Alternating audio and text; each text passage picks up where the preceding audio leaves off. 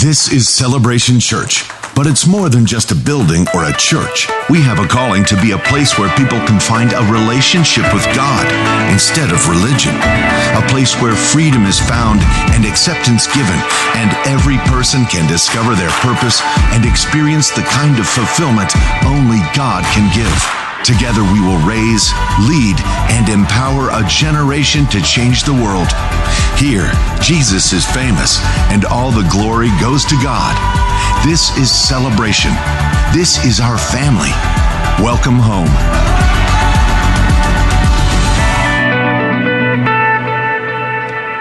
Good morning. Welcome to Celebration Church. Let's all stand together. that was impressive. Couldn't understand a word she was saying, but it's amazing they did that. Pretty right through the thing and came out, and on such and such date. It's like, wow, that's awesome. Is she here this morning? Or is she? Oh, she's still working. Working for you guys are brutal, man. Work, work, work. Uh, let's recite together the Apostles' Creed. This is our statement of faith. This is who we are and what we believe at Celebration Church. We believe in God, the Father Almighty, the creator of heaven and earth. We believe in Jesus Christ, his only Son, our Lord, who for us and for our salvation was conceived by the Holy Spirit, born of the Virgin Mary, suffered under Pontius Pilate, was crucified, died, and was buried. He descended to the dead, and on the third day he rose again. He ascended into heaven and is seated at the right hand of the Father. He will come again to judge the living and the dead and his kingdom will have no end. We believe in the Holy Spirit, the holy Christian church, the fellowship of believers, the forgiveness of sins, the resurrection of the body, and the life everlasting. Amen. You may be seated. Good to have you with us. And again, good morning to all those who are at home watching us online or out camping and watching us wherever in the world you are uh, on this 4th of July. Do I look 4th of July to you? Yeah. Oh man. Anyway, uh, uh, real quickly uh, for our offering, uh, for those of you who are new, uh, on the way out, if you'd like to give an offering, you can do so. Uh, there'll be people at the door with buckets, and you can put in a cash or check. many people give online with recurrent giving, which is very helpful to us, and others use our app on the phone to give as well. So you can check all of that out. And thank you for your continued supporting the kingdom of God. And not only does this help us, it really helps you. God blesses those who give. It's just the reality of it. It's fundamental to the teachings of Jesus. Give, and it will be given to you. Uh, and those who do that in faith experience much blessings in their lives and prosper accordingly. So continue to follow up on that. Um, this is July now, July 4th. Uh, July 19th is my lovely bride's 50th birthday. We are celebrating here uh, and are having a big party, and everyone is invited. All that we ask is that you sign up so we know how many people are coming so we can get food uh, as is required. It's on a Tuesday? It's a Monday. It's a Monday. So it's a Monday in the middle of July. And, uh, you know, come on out and have fun with us. We got a band, we're going to have food and just chilling and having a good time. In the middle of July in Wisconsin, if the weather is lousy, we will move inside the church, but it'll all be down on that end uh, for that. So sign up. We'll keep reminding you over the next few weeks uh, before we go any further with that. Um, I, I was supposed to be right now, Deanna and I and her son Tayton, on a flight to uh, Jackson Hole, Wyoming. Uh, um, the Plasters having their 50th wedding anniversary. Ed and Darlene, many of you know who they are. And uh, invite us, oh, a bunch of people are coming out to Wyoming and having a big celebration for them. Um, Friday afternoon, uh, late afternoon actually, her son Tayton said, You know, man, there's been something itching on my back. You know what it is? Because he's had it for a few days but you can't see it. You know, it's one of those spots you just can't see it. So uh, he pulled up his shirt, and there, there is a big round thing this big with a little bite in the middle. It was like, whoa! I mean, it was pretty red and inflamed. And Deanna says, it's a tick bite. And I says, nah, it's got to be a spider. And we debated back and forth. And so uh, he was getting, having a fever and feeling awful. So, well, we'll go in tomorrow morning, which was yesterday, to check it out. Uh, turns out it was a tick bite. And uh, he has Lyme's. So they put him on some real heavy uh, antibiotics and stuff like that. And he feels perfectly horrible. so if you can remember him in your prayers, that would be appreciated. Uh, the doctor said hopefully they caught it early enough that uh, in a few days he'll start feeling better. But, so anyway, we canceled the trip and are here. Ta-da! But uh, yeah. Anyway, so I wasn't supposed to be here, and I asked my son Phil to stand in and preach for me this morning.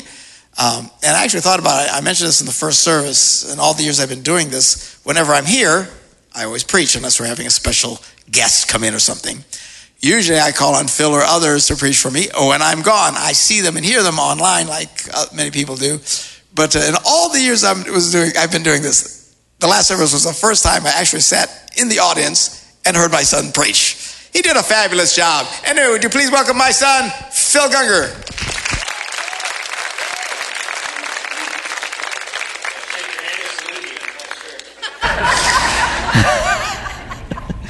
It's funny, him not being here, I was going to make a joke about how if he was here, he's probably dressed like Yankee Doodle. so when I saw him this morning, I was glad to see he did not disappoint. that was great. As you can see, my styling choices are a little different. Compared to him, man, it looks like I'm a communist or something. I just like, listen, I, I, I love this country, honest.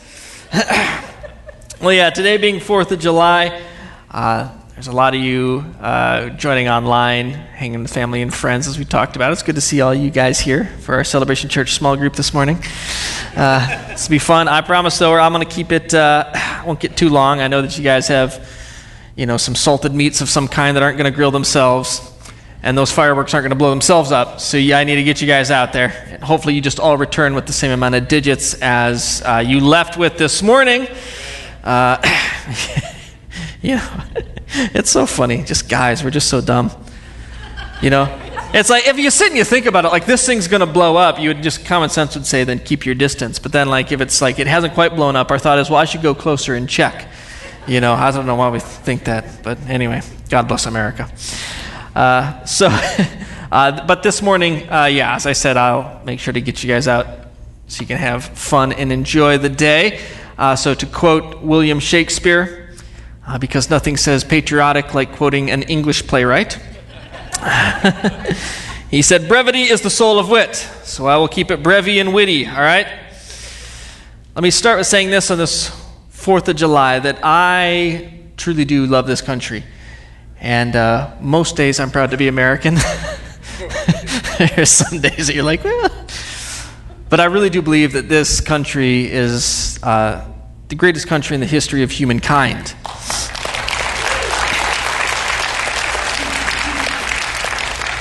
Now, do not mishear me. I'm not saying that all the other countries stink, all right? I'm not xenophobic. Uh, you know, I'm not saying America is perfect. It certainly is not. I mean, think about it. It's made of a bunch of citizens who are us, imperfect beings, who then we go on to elect other imperfect humans who then go on to appoint lots of other imperfect humans to govern everything. So I'm not saying it's perfect, but this is really a great country. You know, I love how it was, the whole thing got started, you know, when you, you, we learn as we're kids about the pilgrims, you know, this group of Protestants who were told that they couldn't worship the way they wanted to worship. You know, the king was saying, now it's the Church of England or bust. And they thought, you know what, we want to go somewhere else for some religious freedom. And even though we probably don't hold all the same, you know, religious beliefs that they hold. I think our church services look a little different than their church services looked. It's really impressive what they did. You know, I mean, it's not just, hey, I'm not loving this church here. I'm going to go to the church across town. It's like, hey, I'm not, don't love the church here. I'm going to leave civilization and go and start a whole new life. But that's kind of how this thing got started. You have this Christian influence you know, and then some 245 years ago to this day, we had 13 colonies that declared their independence from Great Britain and made a huge statement across the entire world. And then went on to win one of the great upsets, you know, uh, in military history. And that's what we get to celebrate today. Go, America. and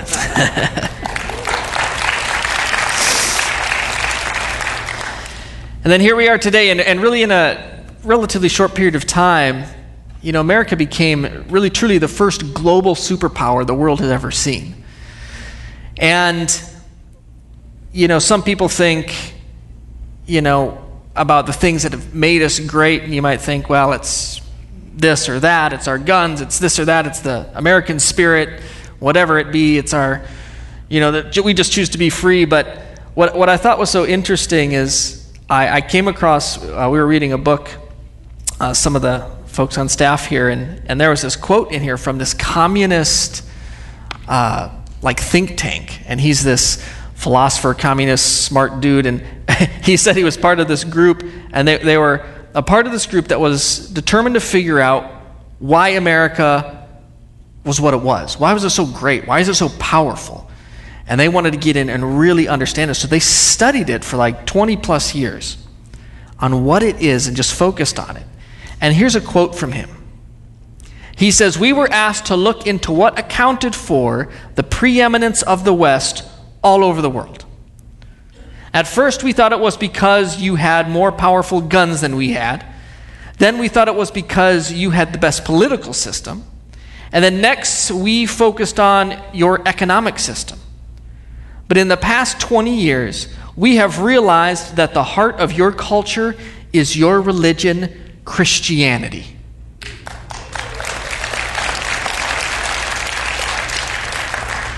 He said that is why the West has been so powerful.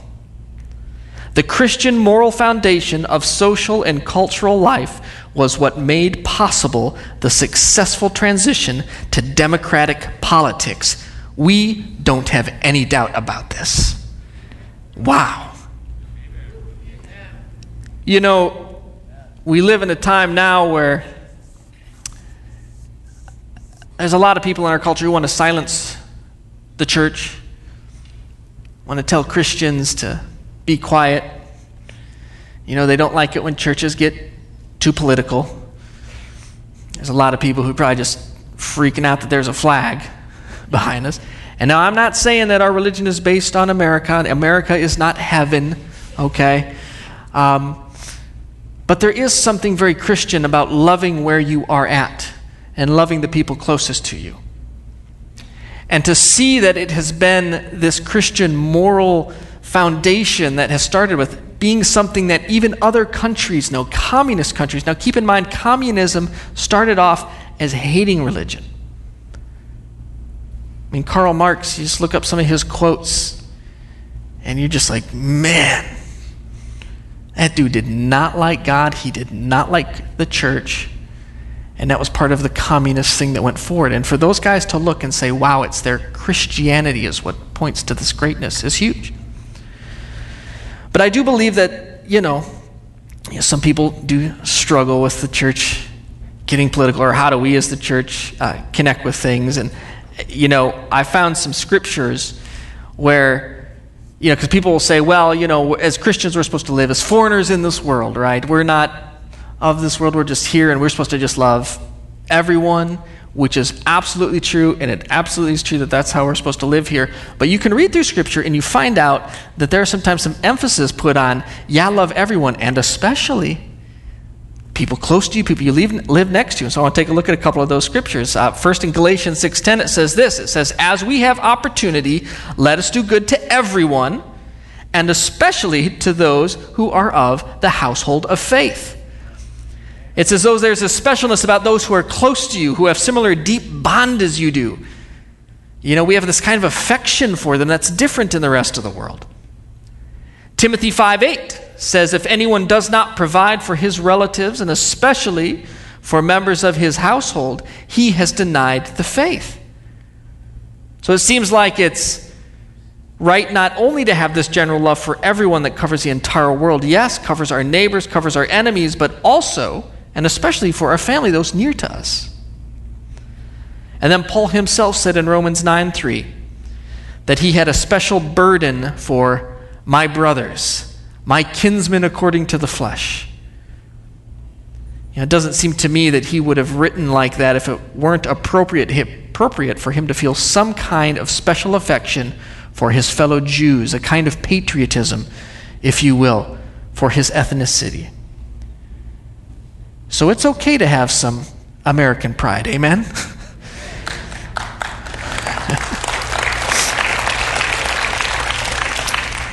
or any country you come from, for that matter. But on 4th of July, I think uh, it's okay for me to err on the side of being American. now, when I thought about this, I started thinking about, uh, I mean, that, that quote just really stuck with me. And, and you know, because you think about how can we, we affect the world, and, you know, it's, it's easy to get drawn into certain little political fights like okay as a christian how do i really approach this? And, and, to, and to see it's just me being a christian and living out christianity makes such a bigger impact than i think we realize. So i started looking at some of those things. What are some of those christian moral foundation things that set us apart? And uh, the one that really stuck out to me probably because it was the one that i went owie with the most was uh, kindness. You know now kindness isn't a state of mind or a mood it's an action and until it becomes a natural part of who we are, it needs to be an intentional action, which means it needs to be something that we, we practice until it bubbles up out of us. You know, it's like I had the thought of kind of like when you're learning to drive. You know how it is when you're learning to drive, it takes all of your focus just to keep that car in the middle of those lines. But then you go a few years, you grow up. I mean, before you know it, like you can be yelling at kids in the back, you know, keeping it straight while eating a three course meal right there right? Like you don't have to think about the keeping it straightness.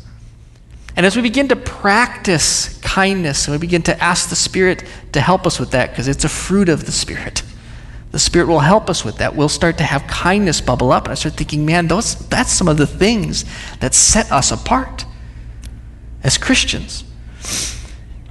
And as I thought about it, I thought, oh my goodness, I don't know that I'm very kind.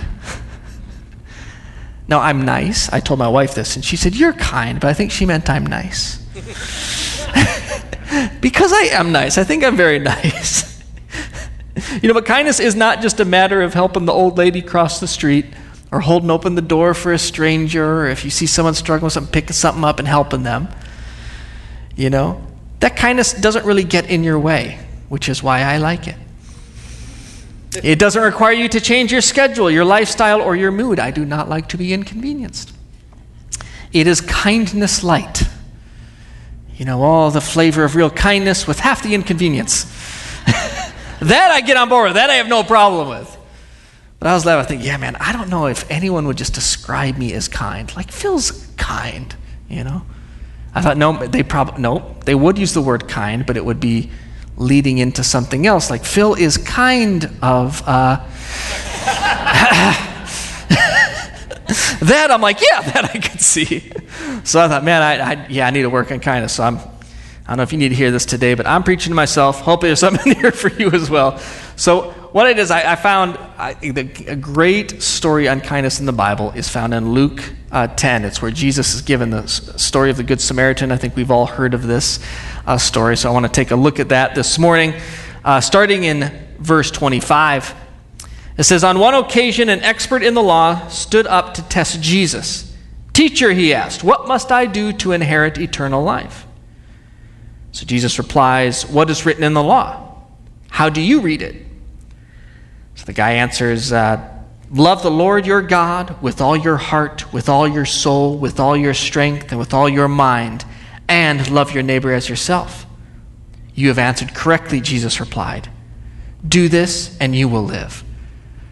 Now, if the guy was smart, he would have ended there. He had a conversation, a communication with Jesus, and it ended well. There's a lot of recordings where it doesn't end well. This guy apparently was not familiar with this, and so he decided to follow up on that question. he said, he said, it says, but he wanted to justify himself, so he asked, and who is my neighbor? you know, which I thought was funny. He has no problem loving God, but then when it says love your neighbor, he's like, well, okay, hold on. like, like who is my neighbor? You know, like just the guy next to me, too. I mean, obviously not the block over, that gets crazy. You know, he, he doesn't know what it is, so he wants a little more clarification on the neighbor. Uh, so Jesus then says, Aha, I got you now. So he uses a chance to give a parable, a very famous one. He says this Uh, in verse 30, he says, A man was going down from Jerusalem to Jericho when he was attacked by robbers. They stripped him of his clothes, beat him, and went away, leaving him half dead. So a priest happened to be going down the same road, and when he saw the man, he passed by on the other side. So to a Levite, this was another religious leader in their community, almost like a civic leader. And he said, when he came and he saw him, he passed by on the other side. Which I got to tell you, up to this point, I feel like I'm connecting more with the priest and the Levite.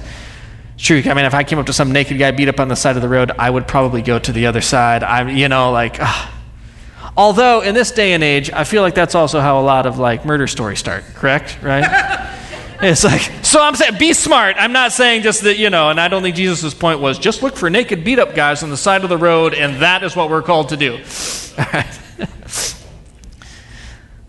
Where was I? Oh, yes. but then, he said, but then a Samaritan, as he traveled, came to where the man was, and when he saw him, he took pity on him. Now, what's interesting is when we say Samaritan today, we almost hear it as that's a kind hearted person, right? And that's, we get that because of this story. But at the time Jesus is saying this, when he says Samaritan, it is like shocking to the Jews, okay? Because he's speaking to a completely Jewish audience. And to help you understand how what kind of shock or offensiveness that is. Let's say today I'm speaking just completely all pro Trumpers, and I'm telling the story, and then I say, and then Nancy Pelosi came by. you, there be some of you sitting there, well, I'd tell her to leave me in the ditch and die. I don't want any help from her. that is the kind of response that the Jews would have given to this. So when Jesus uses it, it's like, uh, excuse me? And he says, But then a Samaritan, Nancy, she travels by to where the man was. And when he saw him, it says he took pity on him. It says he went to him and he bandaged his wounds, pouring on oil and wine. Then he put the man on his own donkey, brought him to an inn, and took care of him. And then the next day he took out two denarii, some money, gave it to the innkeeper. And he told the innkeeper, Look after him, he said, and when I return, I will reimburse you for any expense you may have. So Jesus says, So which of these three do you think was a neighbor to the man who fell into the hands of robbers? The expert of the law replied, The one who had mercy on him. Jesus told him, Go and do likewise. Because see, that beat up guy in the ditch, he was a Jew. And the Samaritan was, well, a Samaritan. Two groups that did not like each other, they did not associate. The Jews reviled the Samaritans, and the Samaritans knew it. And this Samaritan, it's not like he was just wandering up and down the street looking to do good deeds. He had a schedule to keep. He obviously must have been, he had money, he had things, he probably had a place to go, a meeting to get to. He didn't have a lot of time for distractions. And yet the Samaritan dragged the injured man out of the ditch, dressed his wounds, set him on his own donkey, and brought him to an inn. Then the Samaritan, already late for his appointment, I guess, decided to stay the night with the injured guy at the inn. And then the next morning, he paid the innkeeper in advance and promised to return and pay any further expenses for the traveler's recovery. He made sure the guy was taken care of. He followed through and he followed up. And see, sometimes kindness puts you in contact with folks you'd really prefer not to have contact with. sometimes it forces you to go out of your way and totally wrecks your schedule. Sometimes there are out of pocket expenses you're probably not going to recover. And once you're involved, kindness often requires some kind of follow up to make sure the job is completed. Kindness can be intrusive like that. And see, this Samaritan must have known that this, he didn't know if this guy was going to pay him back. He had assumed he's not going to get reimbursed for any of this. Knowing that that guy's a Jew and he's a Samaritan, he probably thought there's no chance this dude's probably even going to thank me. And yet he stopped and he was kind to him. And the Good Samaritan story, it brings up also another side, side of the kindness. And it's this it's that God first practiced kindness to us so that his mercy would lead us to repentance. Amen. And what that means is God has given us a massive break that we might in turn give others a break. Remember that prayer we prayed this morning? Forgive us our sins as we forgive those who sinned against us. Forgive us our debts as we forgive our debtors. And that's what happens when people offend us. We hold on to something and we demand repayment. Maybe we'll call it justice. Make things right. And we demand a payment back. And we hold on to that. And I tell you what, there's too much of that going on in this country today. And I'm all for justice where there is injustice. Amen. The church has been a leader in those things throughout history. What about you as an individual, though? When you get offended, is your first thought, oh, I'm going to get that person back? Because today that's what happens. Someone offends you, you're offended in some way. The thing is, and you cut them off, you silence them, you shut them down. Why? Because you are owed something.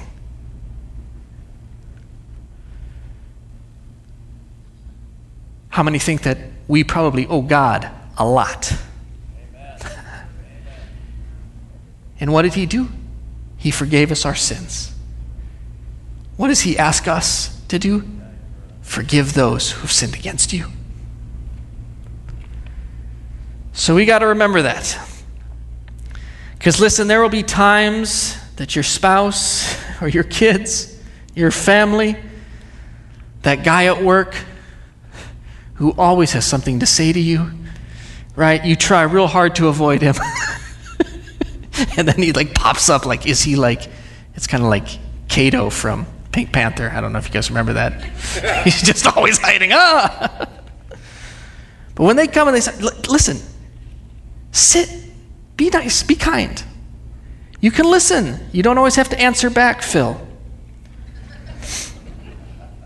You don't have to listen just to show what a great martyr you are by listening. Just listen. And when a careless word offends you, let it roll off your back. Don't hold on to that. As soon as that hurt comes, say, oh, oh hold on, this hurt wants repayment. Mm-mm, I'm letting that go. If your kid screws up because they're acting like a kid, you don't need to blow up. Just put your arm around them. Love them. Because be aware of this those uh, that you're around every day, they're going to be the ones to whom you're most blind to your little unkindnesses. And they're the ones who will be most profoundly affected by your little kindnesses. So practice kindness with those you know best your spouse, your kids, your family, people you work with. And I'm telling you, that's what these communist folks were seeing when they looked at this country and saw there's something different about you. And it's your Christian moral foundation. It doesn't happen at the top, it doesn't happen in government's not going to make that happen. The way you vote isn't going to make that happen. It's going to happen with how you live at home. Amen? All right, let's pray. God, I thank you for your kindnesses to us. And that you have forgiven us, and that we can in turn forgive those around us, that we can be kind to those who we don't want to be kind with. And God, as I know in my own heart, it's tough. I don't like being inconvenienced. I don't always like doing the kind thing. But Lord, I know that this is what you ask. And I truly believe that your spirit is there with me. If I lock into that, if I find that, you can help me be kind and find those things. I pray you help all of us to look for areas that we can love our neighbor, that we can be kind to those around us. And God, I pray that your grace, your blessings continue to be on every person here and continue to be on this great country that we call home. Pray this in your name. Amen. Amen. Thank you, Phil.